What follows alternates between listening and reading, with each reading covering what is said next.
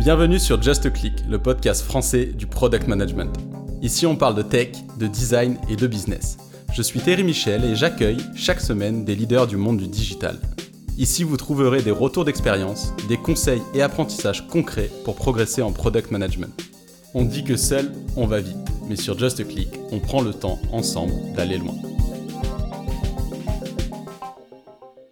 Salut euh, Bastien, merci euh, de me recevoir. Donc aujourd'hui, on va, on va parler de deux grandes, deux grandes thématiques autour, euh, on va dire, de, de ce qui se passe dans, dans des, boîtes de taille plus ou moins importante. Donc la première thématique, ça va être comment en fait structurer l'apprentissage en entreprise. Et, et, la deuxième, ça va être plus axé sur comment allier la, la, vitesse à laquelle les choses se passent et les besoins du marché avec des frameworks de type agilité à l'échelle, qu'on appelle SAFE ou autre. Euh, et, euh, et, puis en trame de fond, on va aussi parler beaucoup de communication en entreprise. Euh, et, puis je vais bah, te laisser commencer par te, te, présenter, puis nous dire un peu toi ce que tu fais et pourquoi justement c'est pertinent d'échanger avec toi sur, sur ces aspects-là. Ça marche. Salut Terry, merci beaucoup pour l'invitation. C'est un, un plaisir de pouvoir échanger avec toi aujourd'hui. Alors moi je m'appelle Bastien Naudet, euh, je travaille actuellement à Paris. Euh, mon job c'est coach agile qui est reconnu, euh, c'est le nom qu'on connaît sur le marché. Pour détailler un peu d'où je viens, j'ai grandi dans le sud-ouest, dans une ville qui s'appelle Pau, où j'ai fait toutes mes études. j'ai fait des études d'ingénieur en informatique et après je suis arrivé sur Paris pour travailler en tant que développeur. j'ai travaillé dans une start-up pendant quelques années. C'est là où j'ai appris un petit peu le job. Euh, la société a grandi rapidement. Et ça a été l'occasion d'expérimenter comment travailler à 4-5 devs et comment travailler à la fin avec plus de 60 devs dans une organisation avec plusieurs départements. Et c'est là où j'ai euh, appris et découvert euh, toutes ces méthodologies d'animation d'équipe et que j'ai commencé à découvrir aussi euh, l'accompagnement d'équipe, le management, tout ça pour euh, petit à petit faire de moins en moins de dev et faire de plus en plus euh, d'accompagnement d'équipe et de travailler plus sur les relations humaines. Aujourd'hui, je travaille à mon compte, je suis en indépendant et j'accompagne mes clients principalement à améliorer tout ce qui est communication, collaboration dans leurs équipes, formation des managers et s'assurer d'avoir le meilleur flux de travail possible euh, pour assurer la fluidité entre les demandes qui sont faites et euh, les enjeux que doivent atteindre les équipes et les orgas. Euh, je viens de, de l'informatique, donc mes clients, c'est, enfin les équipes que j'accompagne, c'est principalement des équipes IT. J'ai aussi eu l'occasion de travailler avec d'autres départements, comme des départements commerciaux, juridiques, RH pour, euh, pareil, les accompagner dans l'amélioration de leur dynamique d'équipe, leur collaboration, leur communication. Euh, et c'est quelque chose que j'aime bien. Ok. Euh, je fais partie aussi d'une association qui s'appelle Flocon, qui organise une conférence chaque année à Paris sur principalement la, la, thématique de euh, du lean et, euh, et autour de, de Kanban et de toutes ces approches, on va dire, de livraison en continu de valeur. Euh, avec quelques collègues, on, a à cœur de promouvoir un petit peu cette culture du flow, des pratiques, de faire venir des personnes, idéalement du monde entier, même si aujourd'hui on va plutôt se concentrer sur l'Europe, plutôt pour éviter les, grands voyages. Euh, et de mettre aussi en avant euh, ce qui se passe dans les sociétés françaises ou les sujets, euh, on va dire les sujets du moment, qui nous semblent inspirants et, et plein d'apprentissage pour les enjeux qu'on a aujourd'hui dans, les entreprises. Hyper, hyper intéressant. Donc, sur cette thématique-là, je pense, le, fait aussi que, tu animes, animes cette conf, euh, ça permet, je pense, de, de, de, connecter euh, ce qu'on peut avoir dans la théorie, notamment des méthodos euh, type, type Kanban, ce qu'on peut avoir dans ces, approches très, très, très lean, donc de flux, avec la réalité du terrain et du coup voir un peu là où les deux euh, s'interconnectent et voir les problématiques que tu peux avoir euh, entre ce, que, ce qui est bien en théorie et ce qui est compliqué à mettre en place en pratique. Mmh. Euh, donc je pense que c'est ça aussi que, que je viens chercher dans cet échange et qui va être intéressant de voir avec toi, notamment parce que tu as vécu en interne bah, une croissance quand même très importante quand tu as commencé à bosser côté dev. Donc tu as vu ces problématiques émerger et comment... Mmh. Toi, tu as, pu le voir de l'interne, comment ça a pu être résolu plus ou moins bien. Euh, et aujourd'hui, donc, euh, comme tu disais, tu accompagnes tes clients pour les aider euh, sur ces sujets-là. Donc, pour commencer dans, le sujet de, la gestion de l'apprentissage en entreprise, toi, quelle serait, on va dire, une des grosses problématiques que, tu as rencontrées récemment ou moins récemment, mais auxquelles tu as fait face à, ce niveau-là, sur la partie apprentissage, apprentissage en entreprise? Mmh. Ouais, tout à fait. Ben, un des constats que j'ai fait en me baladant un petit peu de, mission en mission et en regardant différents, en ayant l'occasion de travailler avec différents types d'entreprises, que ce soit des, petites ou des grosses structures, euh, le constat que je fais, c'est que je revois souvent, on va dire, les mêmes problèmes. Euh, les mêmes problématiques qui vont être colorées différemment en fonction des contextes euh, dans lesquels je suis, mais la thématique de fond, ça reste la même. Ça reste souvent comment arriver à travailler euh, ensemble à plusieurs en évitant de, de siloter complètement les organisations, comment arriver à avoir euh, des flux de livraison qui soient efficaces et où tout le monde est heureux dans le tas, que ce soit euh, les gens qui font les demandes et qui attendent un résultat ou les gens qui réalisent le job. Comment arriver à développer le, le leadership des managers sans tomber dans du dans des extrêmes de command and control ou, de euh, je fais rien et j'attends que ça se passe, mais trouver le bon équilibre et les bons mouvements euh, là-dedans. Et je pourrais t'en citer plein d'autres si on prend le temps de creuser. Et je m'interrogeais sur euh, comment ça se fait que, moi ça fait 10 ans que je travaille, les lectures que je fais ou, la veille que, que, je suis amené à faire ou les discussions que je suis, amené à avoir avec d'autres collègues qui travaillent depuis plus longtemps que moi, mettre en avant aussi que ces mêmes problématiques existaient avant que, que moi j'arrive sur le marché du travail. Et, euh, l'interrogation que j'ai, c'est comment ça se fait que, euh, avec tout ce vécu qu'on a, cette expérience qu'on a, euh, avec toutes ces ressources qu'on a aussi, parce que les gens écrivent des bouquins, des articles, viennent en parler en conférence, on se retrouve quand même souvent à retomber dans les mêmes, les mêmes problématiques, les mêmes problèmes à gérer encore et encore. Et ça me fait poser cette question de comment s'organiser dans une entreprise pour s'assurer que on apprend des erreurs ou des faux pas qu'on fait et comment aussi s'inspire de toutes ces ressources qu'on a sur le marché pour euh, trouver, euh, euh, on va dire, éviter de tomber dans des problèmes ou alors s'inspirer de, je vais dire entre guillemets, de bonnes pratiques qu'on pourrait adapter à notre contexte et nos contraintes pour améliorer la manière dont on travaille, dont on livre les choses, dont on collabore ensemble. J'ai pas trouvé de solution miracle. Je pense ouais, ça, elle existe, elle existe rarement. Je pense que pour juste faire une pause sur ce que tu viens de dire, et c'est très intéressant, c'est dans certains domaines, euh, l'erreur, c'est très rare qu'elle soit reproduite deux fois. Quand tu es sur euh, des sujets très techniques, par exemple, bah, tu as un gros bug qui a fait planter euh, ton app qui a besoin d'avoir un niveau de SLA du, mm. du 24-7. Quand le bug arrive, tu as des gros retours d'expérience, les techs qui viennent, tout le monde qui, se met, qui met les choses à plat et qui dit Ok, bah là, en fait, ce cas-là, la marge, au niveau du code, n'était pas bien géré, on le fixe et maintenant ça se reproduira pas. Donc sur la partie technique, c'est vrai qu'on a l'habitude, euh, avec un regard tech aussi, de se dire bah, quand un problème s'est produit une fois, il se produira pas deux fois le même problème.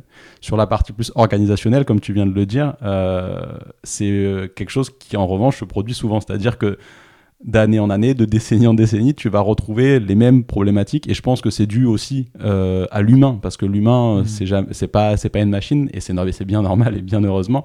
Mais du coup, c'est ce qui fait aussi euh, bah, la beauté du job, mais la complexité de ces métiers-là. Tu nommais donc, euh, même en off, tu me disais que le titre c'est coach agile, mais après ça, ça englobe beaucoup de, de compétences différentes mmh. dans lesquelles il y a beaucoup d'humains. Euh, donc ça me surprend pas que tu me dises il n'y a pas de réponse magique parce qu'effectivement on est sur l'humain. Euh, mais ce qui est intéressant de, voir, c'est toi déjà bah, quelles sont un peu les approches que tu essayes de de, de, de, mettre en place ou un peu quelques retours d'expérience là-dessus du coup sur, sur ce que tu as pu euh, essayer de, mettre en place, voir fonctionner, voir moins fonctionner aussi. Mmh. Ouais, tout à fait. le, c'est vrai que si as tu bosses dans une entreprise et qu'un gros bug te fait perdre énormément d'argent ou de clients, en général, là, vu que tu t'es pris un mur, on va s'assurer de ne pas se le reprendre une deuxième fois et ça favorise l'apprentissage aussi.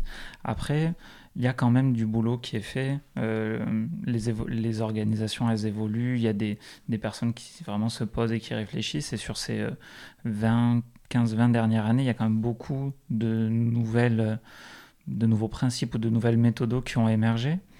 Euh, aujourd'hui, moi j'aime bien, euh, quand, j'accompagne des équipes, j'aime bien leur montrer un petit peu comment ça marche dans, ailleurs, d'essayer d'ouvrir un petit peu ce, ce spectre qu'eux ont pour ne pas regarder uniquement comment est-ce que ça marche euh, dans le contexte ou dans l'équipe dans laquelle ils sont là, ou même des fois d'aller chercher dans leur expérience passée, est-ce qu'il y a des bonnes pratiques ou des choses qui qui marchaient bien et qui ne retrouvent pas ici. Et des fois, c'est pas instinctif pour eux d'avoir ce raisonnement et de se dire ah ben en fait ouais la boîte où j'étais avant ça marchait super bien et on faisait ça et ça et c'était cool et euh, ben, qu'est-ce qui nous empêche de le refaire aujourd'hui? En fait, c'était c'est pas instinctif, il n'y a pas eu ce déclic là. Et euh, c'est surtout sur des pratiques comme ça que j'essaye d'aller euh, chercher en fait. je me dis, enfin, j'observe surtout que on est beaucoup les gens les équipes avec qui je bosse et les gens que j'accompagne, on est beaucoup de tête dans le guidon, et même moi parfois ça m'arrive. Hein. On me donne euh, une problématique à résoudre, un job à faire, et, euh, euh, je suis plein de bonne énergie et je fonce dedans. Et sauf qu'au bout d'un moment, on va tellement vite ou on est tellement plongé dedans qu'on regarde plus trop qu'est-ce qui se passe ailleurs. Et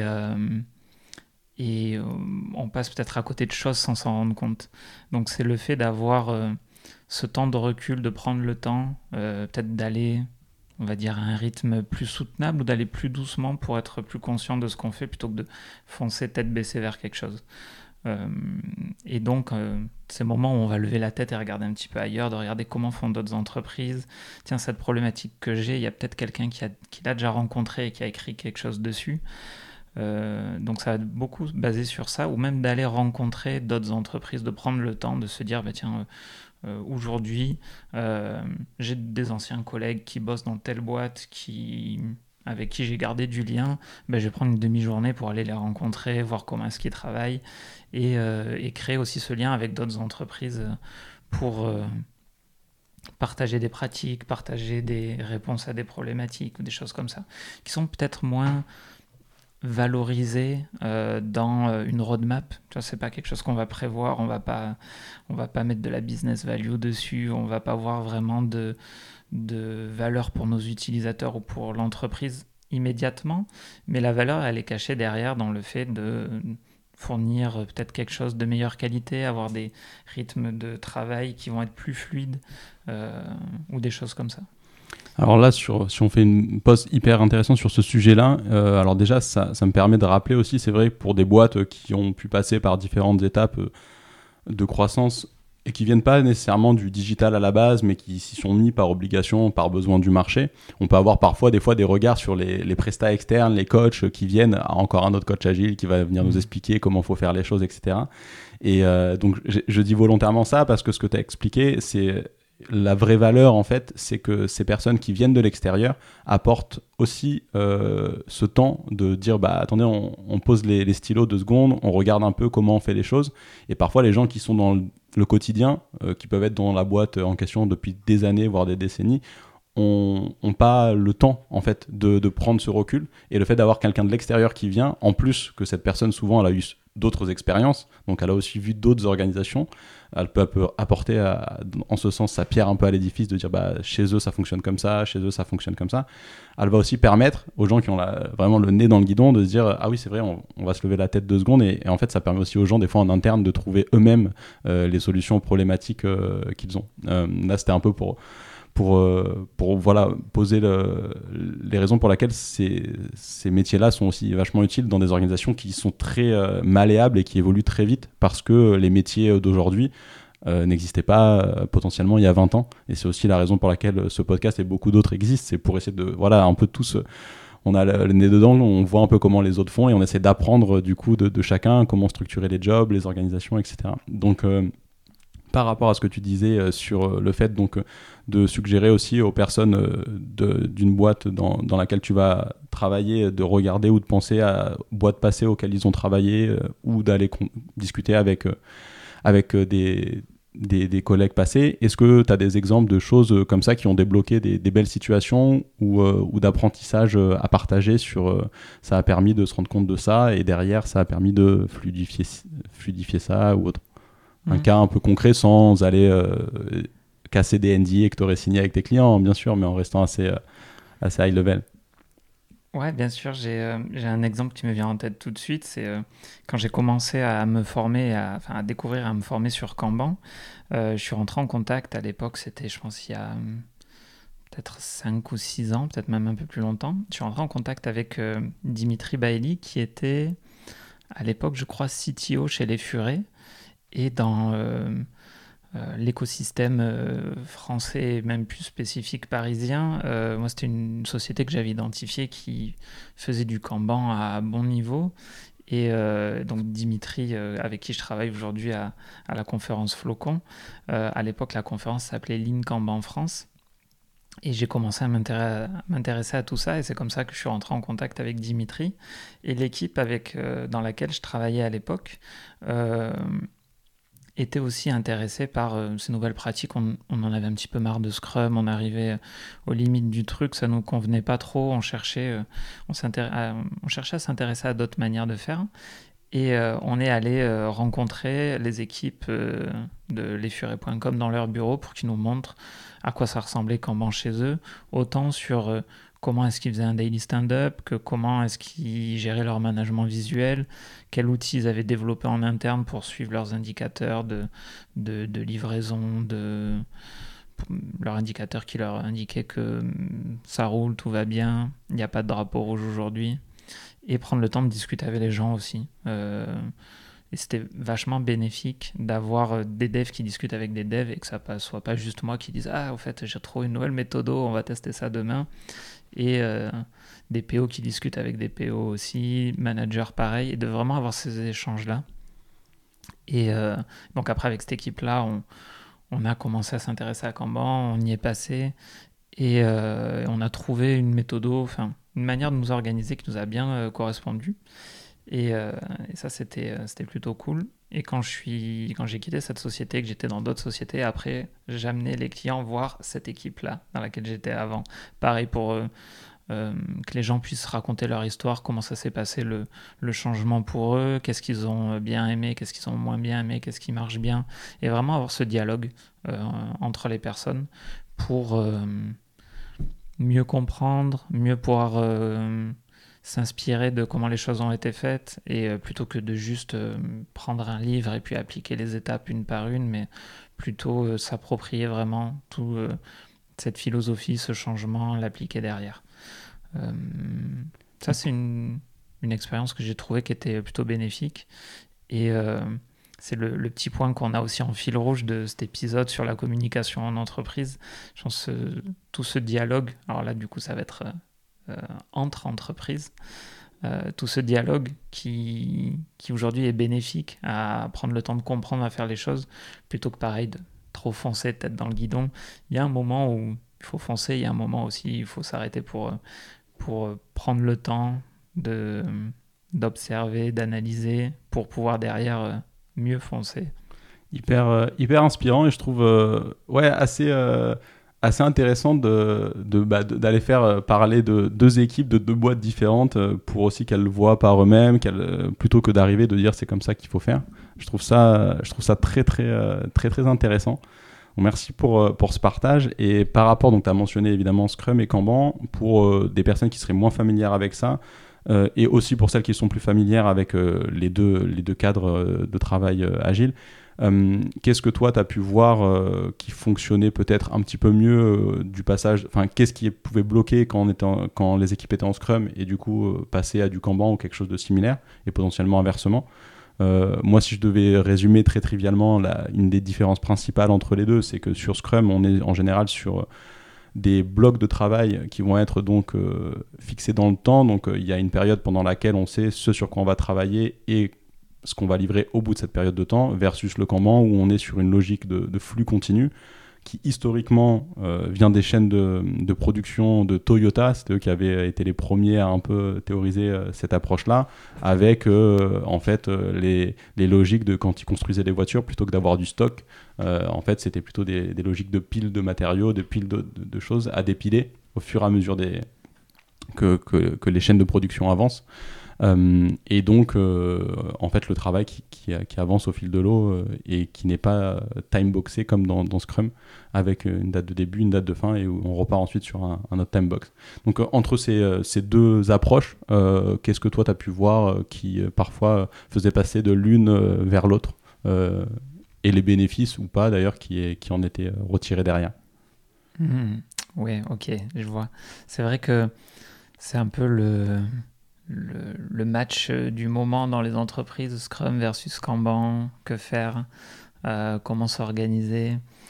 Euh, aujourd'hui, Scrum, c'est quand même une méthode de boulot qui a été beaucoup popularisée et qui est, qui est majoritairement adoptée par les entreprises.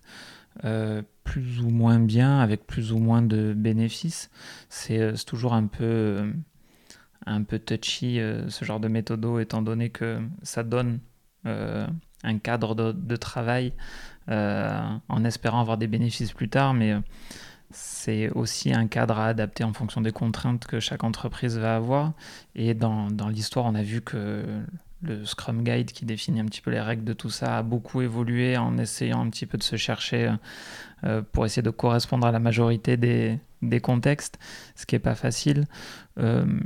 Aujourd'hui, moi, ce que j'ai beaucoup observé, c'est euh, que malheureusement, le but avec Scrum, ça devenait de, faire un, de bien faire un sprint plutôt que de bien faire du produit derrière.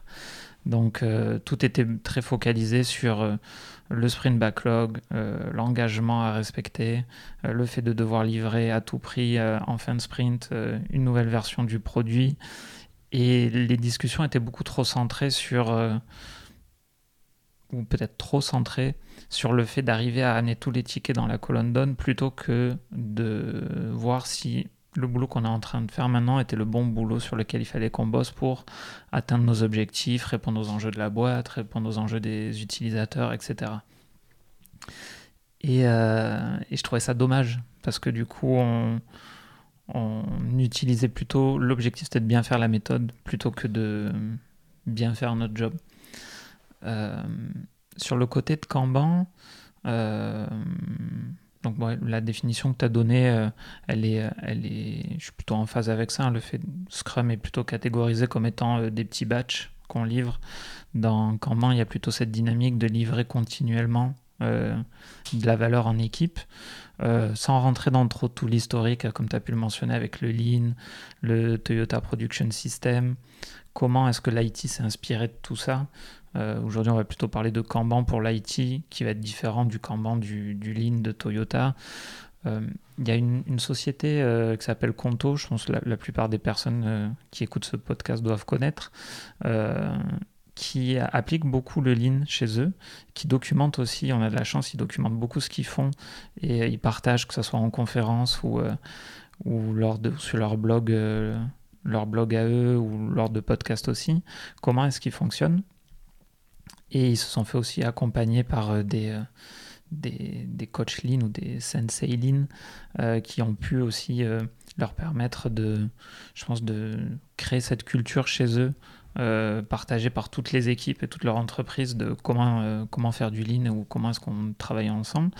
Et ils ont défini quelque chose qui s'appelle le Conto Way, qui est à, l'image du Toyota Way à l'époque, qui définit un petit peu comment est-ce qu'ils bah, toutes leurs, règles de, de, travail chez eux.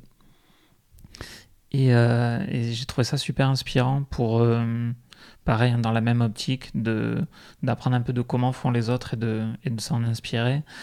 Aujourd'hui, euh, moi je suis plutôt orienté sur du Kanban parce que je trouve que sans, sans que ça soit une baguette magique que j'utiliserai partout, euh, je trouve que ça permet plus facilement à une équipe de définir à elle-même comment Est-ce qu'elle souhaite travailler quelle fréquence ou quelle cadence elle veut adopter plutôt que de suivre, dire, un basique sprint de deux semaines avec un sprint planning, une démo review à la fin, etc. même si Aujourd'hui, je pense que les, plus grandes questions qu'on peut me poser, c'est comment réussir à garder de l'engagement quand on bosse en Kanban versus un sprint où on sait qu'à la fin de deux semaines, on s'engage, entre guillemets, à, livrer quelque chose. Est-ce que euh, là-dessus, juste sur une pause sur ce sujet de l'engagement quand tu bosses en Kanban, c'est que euh, pour euh, la métaphore, c'est quand tu vois juste du travail, du travail qui arrive en permanence sous format pour les devs de, de tickets sur, sur ton Trello, ton Jira ou autre, tu dis mais ça finit jamais, ça fait que, enfin je prends, ça, ça, passe à fait, puis ça continue, ça continue, ça continue, et c'est compliqué du coup de trouver des fois des moments euh, que tu as dans Scrum parce que tu as les, euh, les démos, tu as ensuite tes rétros, tu vas avoir ces, moments-là où, où bah oui on a fini un premier badge donc euh, on est content et on, passe ensuite au suivant. Là en Kanban c'est vrai que tu peux potentiellement ne pas avoir ces, ces moments-là. Euh, et donc, euh, l'engagement peut être un vrai sujet, euh, bah, la motivation en fait des équipes au bout d'un moment, s'il n'y a pas de moment où tu dis, ça y est, là, on, a sorti quelque chose. Donc, je suis curieux de savoir, toi, ce que tu allais, allais dire par rapport à ça. Mmh. Ben, oui, oui, tout à fait. Ben, il n'y a rien qui nous empêche aujourd'hui en Kanban de ritualiser ces moments de dire, de célébration des, nouvelles, euh, des nouveaux succès ou des, des nouvelles évolutions qui ont été faites sur, sur un produit. C'est vrai que dès qu'on parle de Kanban, on, peut avoir quelques doutes sur le fait que ça veut dire ah mais du coup on va plus faire de sprint planning ou de, ou de démo de notre produit ou même de rétrospective mais en fait la première question serait pourquoi? Qu'est-ce qui nous en empêche? Si c'est bon pour nous gardons-le. Peut-être on va pas l'appeler sprint planning parce qu'on fait plus vraiment de sprint et qu'on essaye de garder un langage qui reste cohérent avec la manière dont on bosse. Euh, c'est quand même un terme qui est très connoté euh, scrum. Mais si euh, commencer la semaine par rappeler les priorités de la semaine, faire un petit peu de planification hein, en se disant ben, voilà comment on va séquencer notre travail, voilà comment on va s'organiser, nos prochaines prios, être sûr que tout le monde est aligné dessus et on se lance. Ben, si ça nous fait du bien et que ça nous permet de bien fonctionner, gardons-le. Pareil pour euh, le fait de se dire on sort une nouvelle version de notre produit euh, toutes les deux semaines. Euh, si c'est quelque chose qui est convenable pour nous, pour les gens avec qui on bosse, gardons-le aussi. Et s'il faut faire une démo de ce qui a été fait et de tout ce qui a été réalisé, et en même temps recueillir les feedbacks des personnes à qui on présente tout ça, gardons-le aussi. Je pense que c'est euh, dans, dans Kanban, parfois on pense juste euh, au tableau avec plusieurs colonnes qui est le, management visuel ou le Kanban board. Derrière Kanban, derrière, derrière tout ça, il y a aussi pas mal d'autres pratiques et d'autres principes euh, tirés du Lean qui sont peut-être un peu moins connus.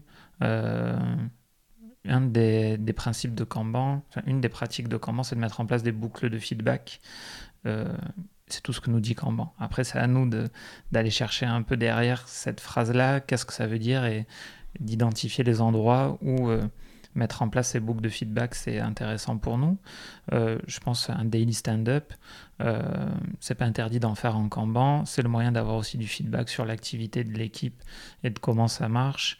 Pareil pour une démo du produit, faire recueillir du feedback de la part d'autres départements, des utilisateurs s'ils peuvent être là, des boss de l'entreprise, etc. Et euh, peut-être qu'il y a plein d'autres moments où euh, on peut mettre en place ces boucles de feedback-là euh, pour améliorer la manière dont on bosse ensemble et pour trouver ensemble cet orga qui nous convient bien. Très, très clair, ça permet aussi de rappeler comme toujours que tous ces cadres de travail en fait sont là pour inspirer mais derrière il faut s'approprier les choses et faire ce qui fonctionne pour, pour son organisation dans cette du coup, première partie de comment organiser l'apprentissage, comment mieux apprendre de nos erreurs euh, en, termes euh, d'organisation dans les boîtes, euh, ce que je retiens bien, c'est le fait bah, d'aller voir ce qui se fait aussi ailleurs, de ne pas hésiter à aller discuter avec d'autres entreprises et ensuite, comme tu viens de l'expliquer, de, bah, de prendre ce qui, ce qui a l'air de correspondre pour nous et essayer de l'appliquer et de, fonctionner de manière assez, assez itérative mmh. sur, sur ça.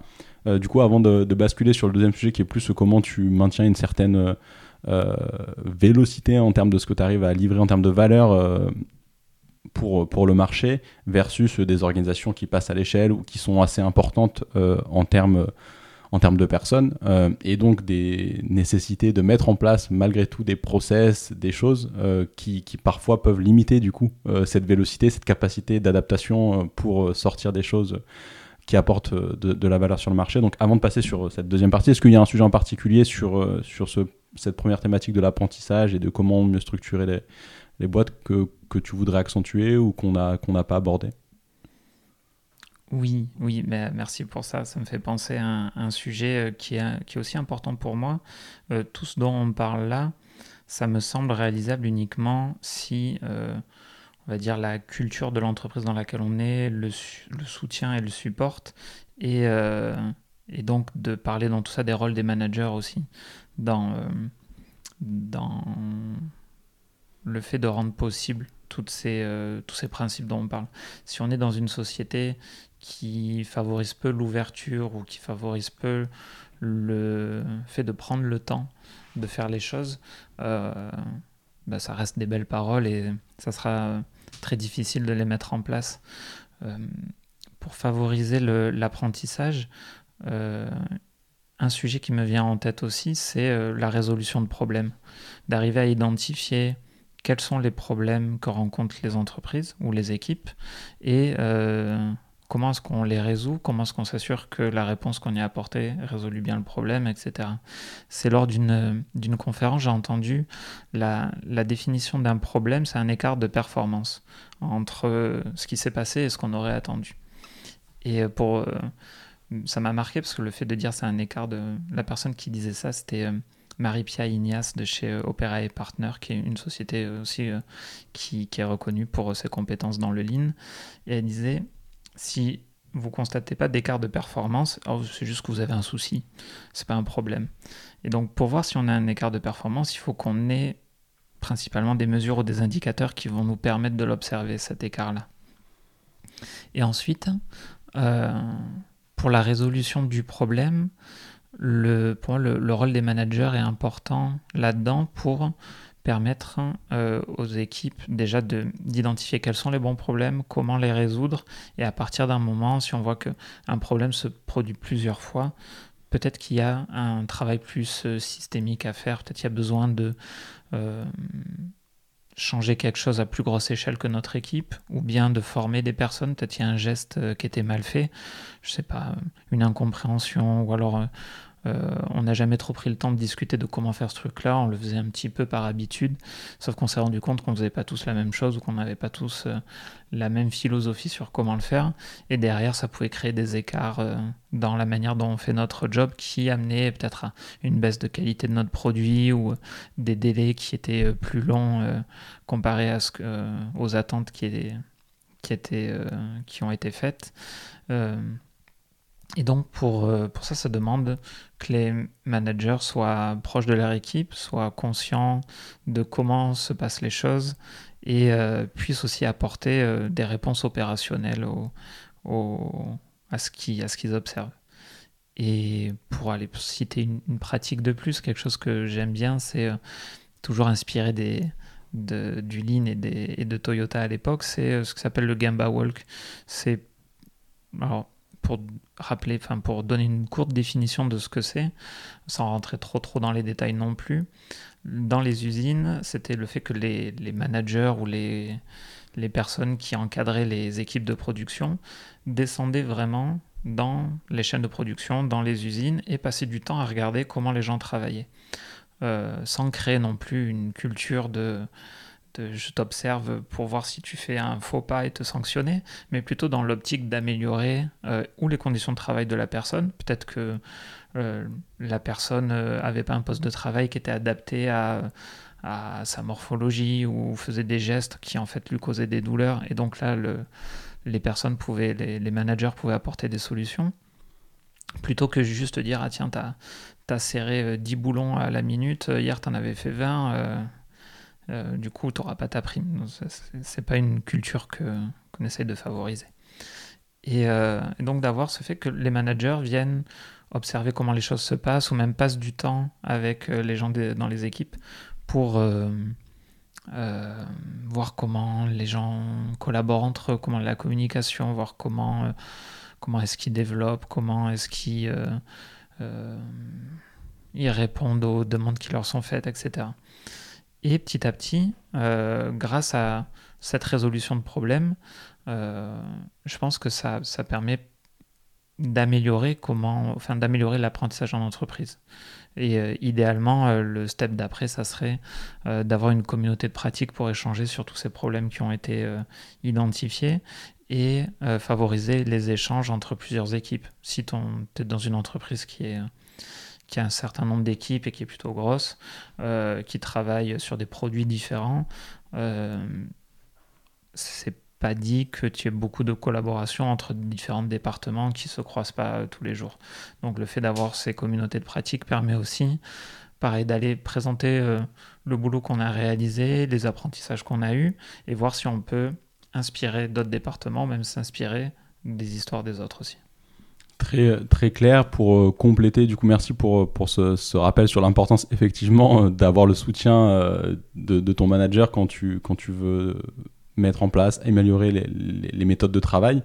Euh, ce qui est aussi, parce qu'on parle beaucoup euh, du ce qu'on appelle dans des plus grosses boîtes, enfin le, bottom-up, il faut que ça vienne d'en bas, toutes ces, ces, organisations, etc. Mais il y a un moment, il faut quand même que le manager soit là aussi pour aider, pour faciliter ces choses-là, pour compléter ce que tu viens de dire. Euh, et arrête-moi si je me trompe, mais tel que je le comprends, c'est quand tu parlais d'avoir le manager qui reste opérationnel, c'est dans le sens où il faut qu'il c'est pas du micromanagement loin de là c'est plutôt de se dire qu'il a quand même un pied dans l'opérationnel pour comprendre ce qui se passe et être capable si besoin de venir vraiment hands-on euh, débloquer les situations mais surtout euh, d'avoir une compréhension fine de ce qui se passe euh, au quotidien pour aider à débloquer les situations et non pas pour faire comme tu le disais du micromanagement et aller contrôler et, et, derrière être trop directif mais c'est pour quand même avoir une compréhension de ce qui se passe et pas être juste dans, dans, des, strates trop, trop hautes par rapport à la réalité du terrain. Quoi.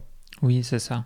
D'avoir une bonne compréhension de, de comment se font les choses euh, des, et aussi de, des compétences des gens de leur équipe, de voir euh, est-ce que les personnes euh, sont correctement outillées, ont les bonnes compétences, est-ce qu'il y a des compétences à développer euh, que ce soit des compétences techniques ou des compétences euh, plus relationnelles ou des compétences sur le, métier sur lequel ils bossent.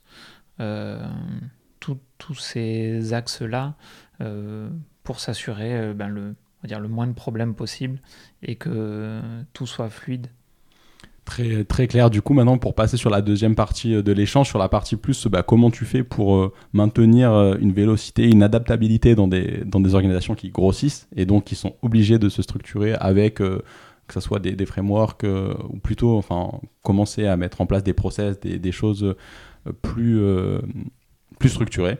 Euh, qu'est-ce que toi, tu as pu voir euh, sur tes expériences passées, dans tes activités de, consultant, euh, qui, qui était compliqué du coup quand tu passes à l'échelle en termes de taille de personnes qui travaillent sur un même produit ou sur plusieurs produits différents et ce que tu as pu voir aussi de situations qui fonctionnaient bien, voilà, avoir un peu peut-être on peut rentrer par un, problème que toi qui te vient en tête à, ce niveau-là. Hmm. Ouais, c'est, les gros enjeux de nos sociétés aujourd'hui, euh, de, scaler, de grossir, de continuer à livrer rapidement.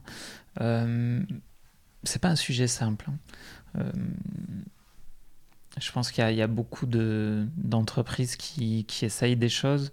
Aujourd'hui, ce que j'observe des fois, c'est que ce réflexe de de croissance, de vouloir être plus, de faire plus, ça, ça peut ne pas faire du bien au produit sur lequel on bosse.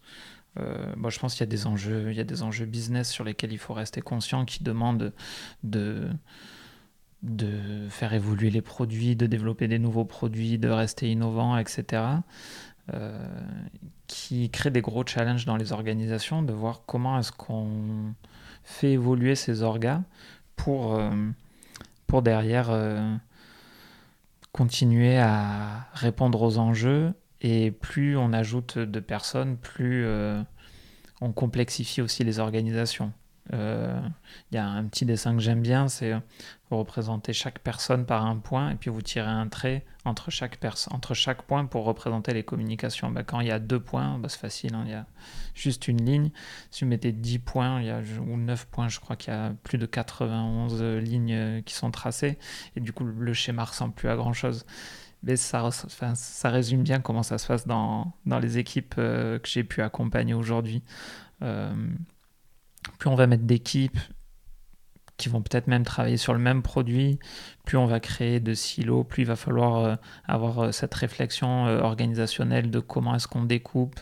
Alors aujourd'hui, on a pas mal d'outils et de pratiques qui émergent. Je pense au domaine driven design combiné avec des, des principes issus de team topologie pour arriver à créer des organisations qui soient le maximum, euh, avec le maximum d'autonomie, d'efficacité, en réduisant au maximum les dépendances euh, entre les équipes et, euh, et, aussi en essayant de préserver la, charge cognitive que chaque équipe doit gérer. c'est des outils qui sont plutôt inspirants et plutôt utiles pour nous aider dans ce travail-là, mais ça reste quand même des, des travaux qui demande euh, d'être constamment traité. Enfin, il n'y a pas de moment où on arrive en se disant ça y est, notre orga fonctionne bien, parce que le lendemain, il suffit qu'il y ait une nouvelle équipe qui se crée, des personnes qui s'en vont, des nouveaux objectifs, euh, des nouveaux enjeux business qui vont demander derrière d'aller entretenir tout ça. Et donc ça, la, constance du, euh, de, de, maintenir des choses qui fonctionnent, ça, je pense que c'est hyper important. Encore plus, du coup, ça fait sens, puisque comme on le disait au début, on est quand même sur des métiers, des organisations qui évoluent en permanence, des jobs qui n'existaient pas il y a 10, 20 ans, euh, des marchés pareils qui aussi évoluent très vite. Euh, et donc, on n'est plus dans une logique industrielle où une fois que tu avais ton usine qui est posée, tes process qui sont rodés, bah il n'y a plus qu'à délivrer. Alors, on parle, dans, notre domaine, on parle bien évidemment de boîtes technologiques ou en tout cas qui ont des produits digitaux et, euh, du coup euh, qui font euh, qu'il y a cette, dynamique-là à en permanence ajuster, ajuster les fils pour, trouver quelque chose. En fait, tu es en permanence un peu ouais, sur, une ligne de crête et il faut toujours, toujours y rester. Donc là-dessus, là, je te rejoins sur sur donc euh, ces, ces, complexités. Donc, tu as cité quelques, quelques noms de méthodes ou de, de, de, façons euh, qui peuvent, de littérature qui peuvent aider à, s'inspirer pour structurer les choses. Euh, toi, si tu parlais donc une de tes premières aventures où tu étais dev, tu as, vu la, boîte grossir du coup de l'interne, quoi. si des choses marquantes qui, te viennent en tête, que ce soit cette aventure ou d'autres, hein, mais je suis intéressé par vraiment un retour de l'intérieur de des choses que tu te dis ah oui ça c'était vraiment compliqué et euh, bah il y a eu telle et telle chose qui ont débloqué la situation ou euh, un, peu voilà une euh, avec le recul te dire ah oui effectivement ça on a réussi à le traiter comme ça ou ça on n'a pas réussi à le traiter mais du coup voici l'apprentissage qu'il y a derrière. Est-ce que est-ce que tu as quelque chose qui te qui te viendrait, euh, viendrait en tête par rapport à, à, ces expériences passées ou même plus récentes dans, dans des boîtes euh, pour lesquelles tu es intervenu en tant que, en tant que consultant? Hmm. Yes, hum, j'ai quelques histoires qui me viennent en tête, je, même semblent pas, euh, pas super pertinentes. je sais pas, je, je, te les partage, tu me diras ah ce que tu en penses. La, la, première, c'est bah, la première société dans laquelle j'ai travaillé quand j'ai commencé en tant que dev quand l'orga a, grossi, on a eu un découpage naturel par produit.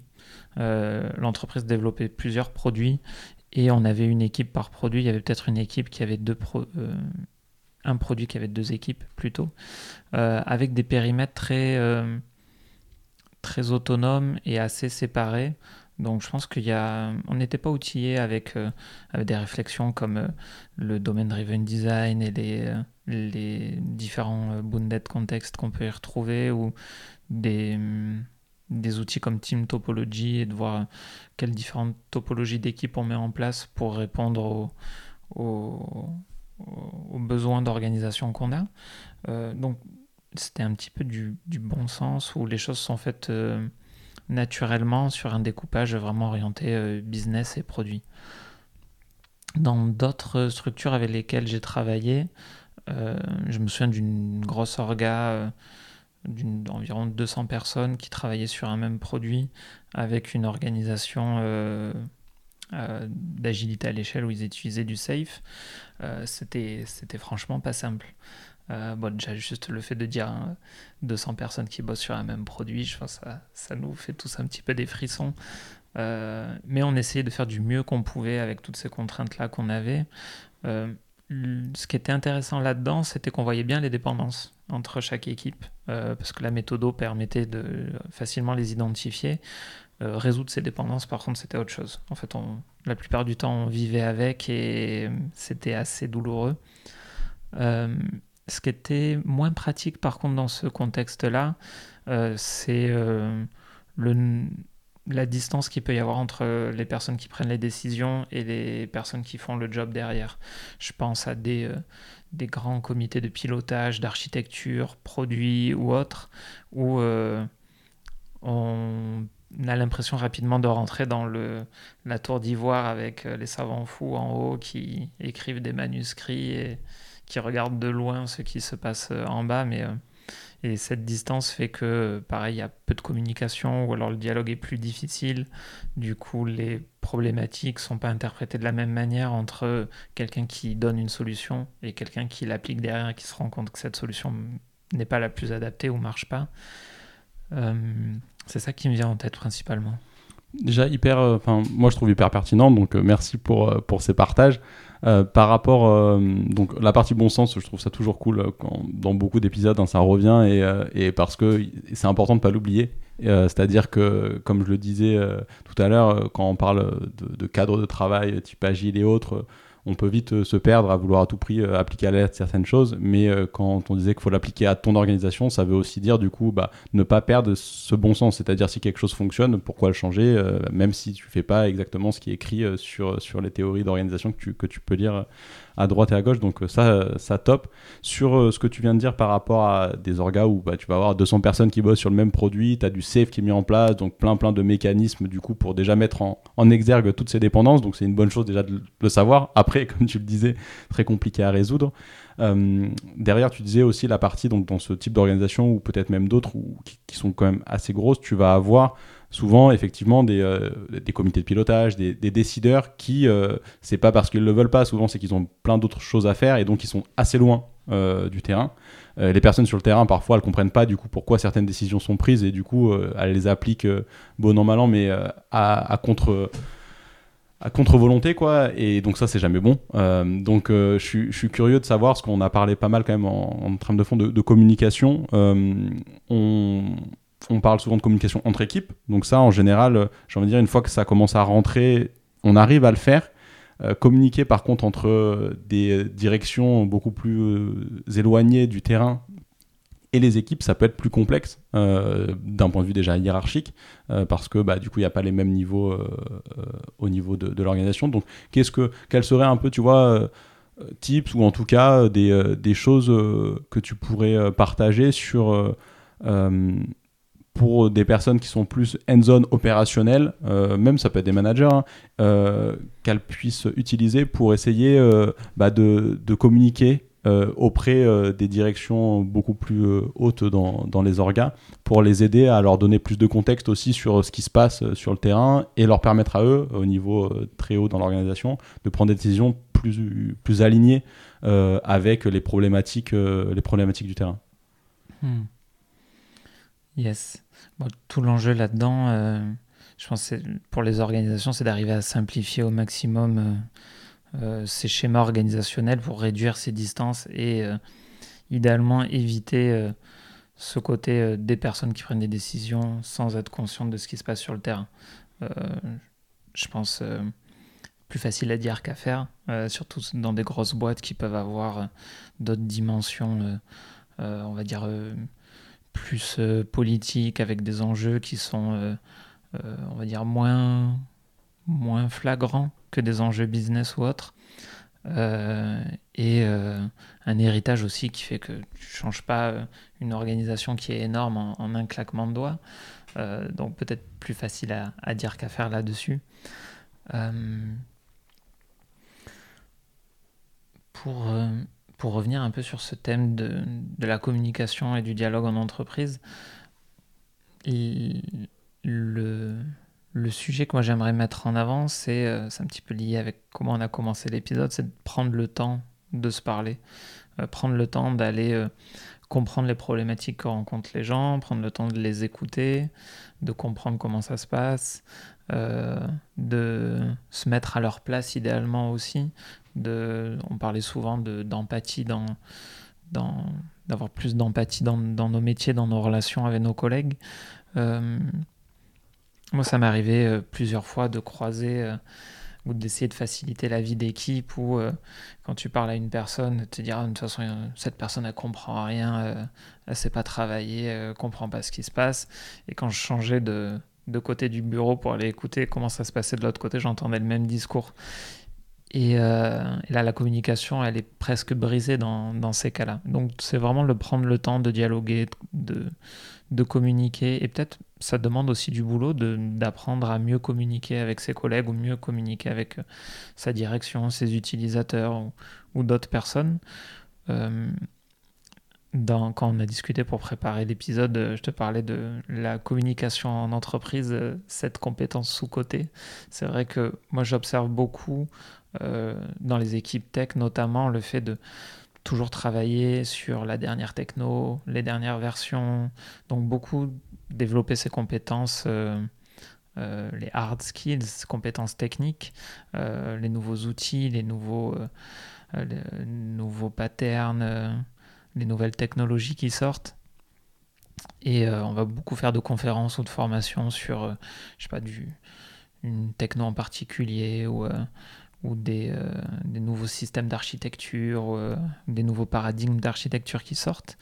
Et on retrouve, en tout cas moi j'observe qu'on retrouve moins souvent au programme de formation ou de compétences, euh, comment euh, arriver à mieux travailler ensemble, euh, notamment via la communication, le dialogue, comment est-ce qu'on aborde les conflits au travail, comment est-ce qu'on aborde les désaccords, comment est-ce qu'on arrive à prendre des décisions ensemble, surtout dans les équipes tech où on peut très vite tomber dans des grands débats euh, pour ou contre tel truc avec euh, des personnes qui sont très compétentes sur ces sujets-là, mais qui des fois ont du mal en fait à, se parler, à, converger vers euh, une décision ensemble.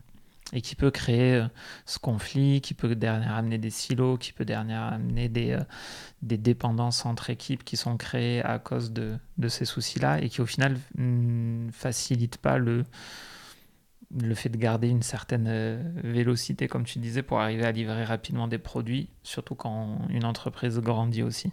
Sur, euh, donc, sur ce sujet euh, hyper important de, la communication, effectivement, si tu devais flécher un peu, sans rentrer dans tous les détails qu'il peut y avoir, mais flécher un peu des équipes, bah, du coup des équipes très tech, tu vois, qui, qui écoutent Race Podcast et qui se diraient, c'est vrai que, allez, je vais essayer sur euh, les six prochains mois d'un peu bosser là sur, euh, sur mes, euh, mes compétences en communication pour essayer de faciliter un peu, débloquer des situations que j'ai et mettre un peu de côté la montée en compétences sur le, nouveau framework front ou, sur, sur la nouvelle, la nouvelle Technobac qui, qui, vient de sortir. Qu'est-ce que tu pourrais donner comme, comme flèche, comme piste, tu vois, de, de réflexion ou, ou, de travail à ces personnes qui veulent améliorer ces compétences-là? Je pense déjà, bah, c'est pareil, prendre le temps de détecter euh, les endroits où on n'est pas d'accord avec euh, ce qui se passe avec nos collègues, euh, les endroits où on, on, entend autour de nous des conflits, des désaccords, pour mieux, on va dire, s'ouvrir à, tout ce domaine-là.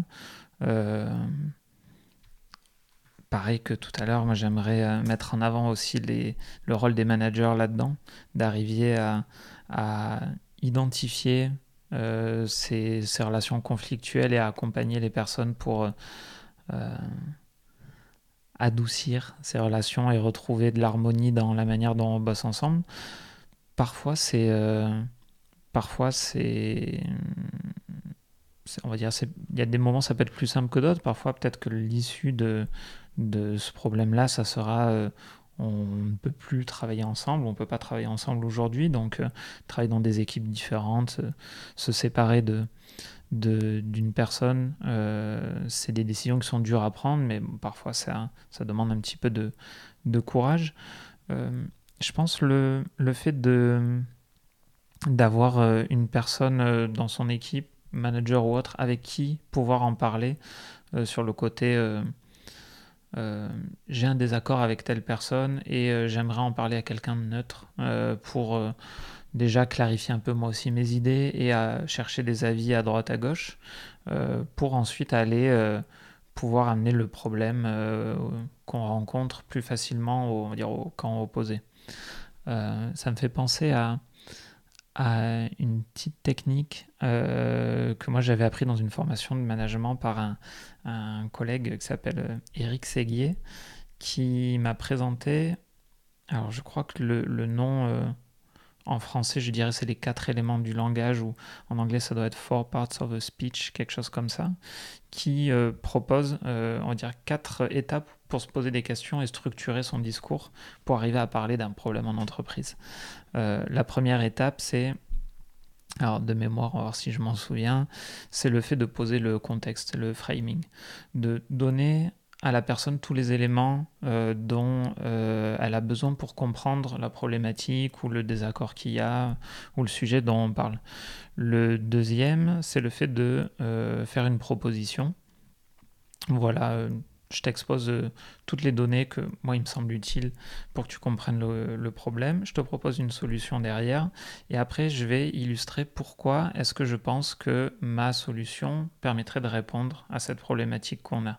Par exemple, euh, je ne sais pas si euh, je fais telle solution, alors ça me permettra de résoudre tel problème ou d'atteindre tel objectif qui permettra de résoudre tel problème, etc. Et la dernière étape, c'est d'ouvrir les perspectives à euh, ce que moi je n'ai pas identifié mais que le reste du groupe pourrait euh, euh, avoir vu pour enrichir ou même proposer une autre solution ou une autre faire une autre proposition à ce que j'ai. Donc c'est vraiment ces, quatre étapes-là. et surtout la plus importante, ça serait derrière d'avoir cette ouverture pour aller chercher vraiment d'autres perspectives, essayer de, de comprendre comment ça peut se passer pour une autre personne, comment est-ce qu'elle voit la problématique de là où elle est assise autour de la table.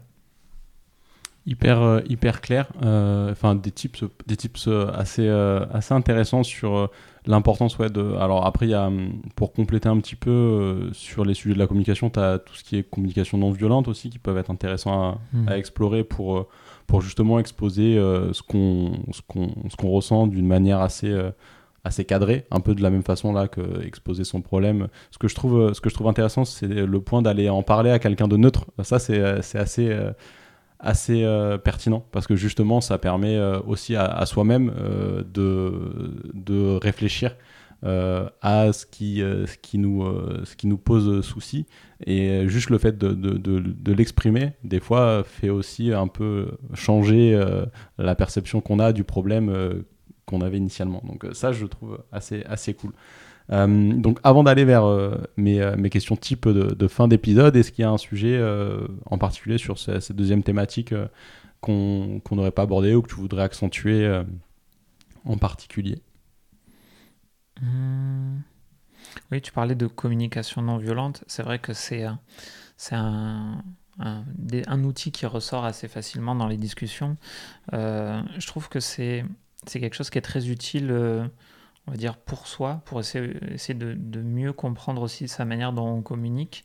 Euh, je le trouve plus, plus difficilement utilisable en entreprise, car ça demande quand même d'avoir un espace dans lequel on peut euh, mettre en avant nos émotions, comment est-ce qu'on se sent quand quelque chose se passe. Et de mon expérience, si en face de moi j'ai quelqu'un qui s'en fout totalement de tout ça euh, et que j'arrive en disant là euh, j'étais frustré là je me suis senti euh, pas respecté ou autre. Et qu'en face de moi j'ai quelqu'un qui est très fermé à tout ça. La communication elle se simplifie pas. Bah, après je pense que c'est c'est toujours un outil intéressant à avoir dans sa bibliothèque. Et je le mettrai pas totalement de côté, mais c'est vrai que je le trouve aujourd'hui un peu moins euh, actionnable, ou alors qui demande un peu plus de travail de fond euh, avec toutes les personnes pour arriver à créer ce cadre dans lequel on peut dialoguer euh, et plus facilement. Intéressant, merci pour le retour. C'est vrai, apprendre effectivement potentiellement, je dirais pas avec des pincettes, mais à considérer par rapport au contexte effectivement de l'entreprise dans laquelle tu es et la personne que tu as en face de toi. C'est vrai que c'est un point, un point important. Donc merci pour, pour ce partage. Et donc, pour aller vers mes, euh, mes deux questions types, la première, c'est est-ce que tu aurais une conviction forte euh, avec laquelle, en général, quand on discute avec tes pairs, euh, tu es en désaccord ou, en tout cas qui génère, qui génère discussion?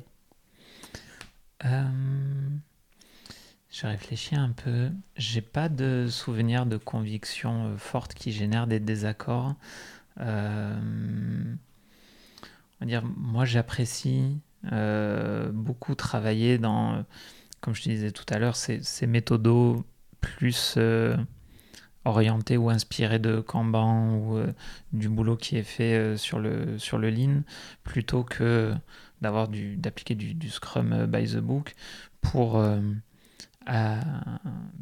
pour construire une organisation qui permet vraiment à l'équipe d'être en maîtrise sur tout ce qui se passe, plutôt que de, de chercher à bien faire du Scrum, mais plutôt chercher à bien faire son produit ou bien travailler ensemble, euh, etc. C'est, euh, je reste pas non, enfin, je suis pas totalement fermé dans dans, dans mes réflexions non plus. Euh, je sais qu'il y a il y a du bon et du moins bien un peu partout, et il y a surtout euh, besoin de s'adapter aux différentes contraintes euh, euh, des différents contextes. Donc ce que tu dirais, c'est toi plus une, ouais, une préférence de partir vers, vers des approches type Kanban et ensuite de les adapter aux organisations plutôt que de, de rentrer par, du, par des approches plus time-boxées. Ça...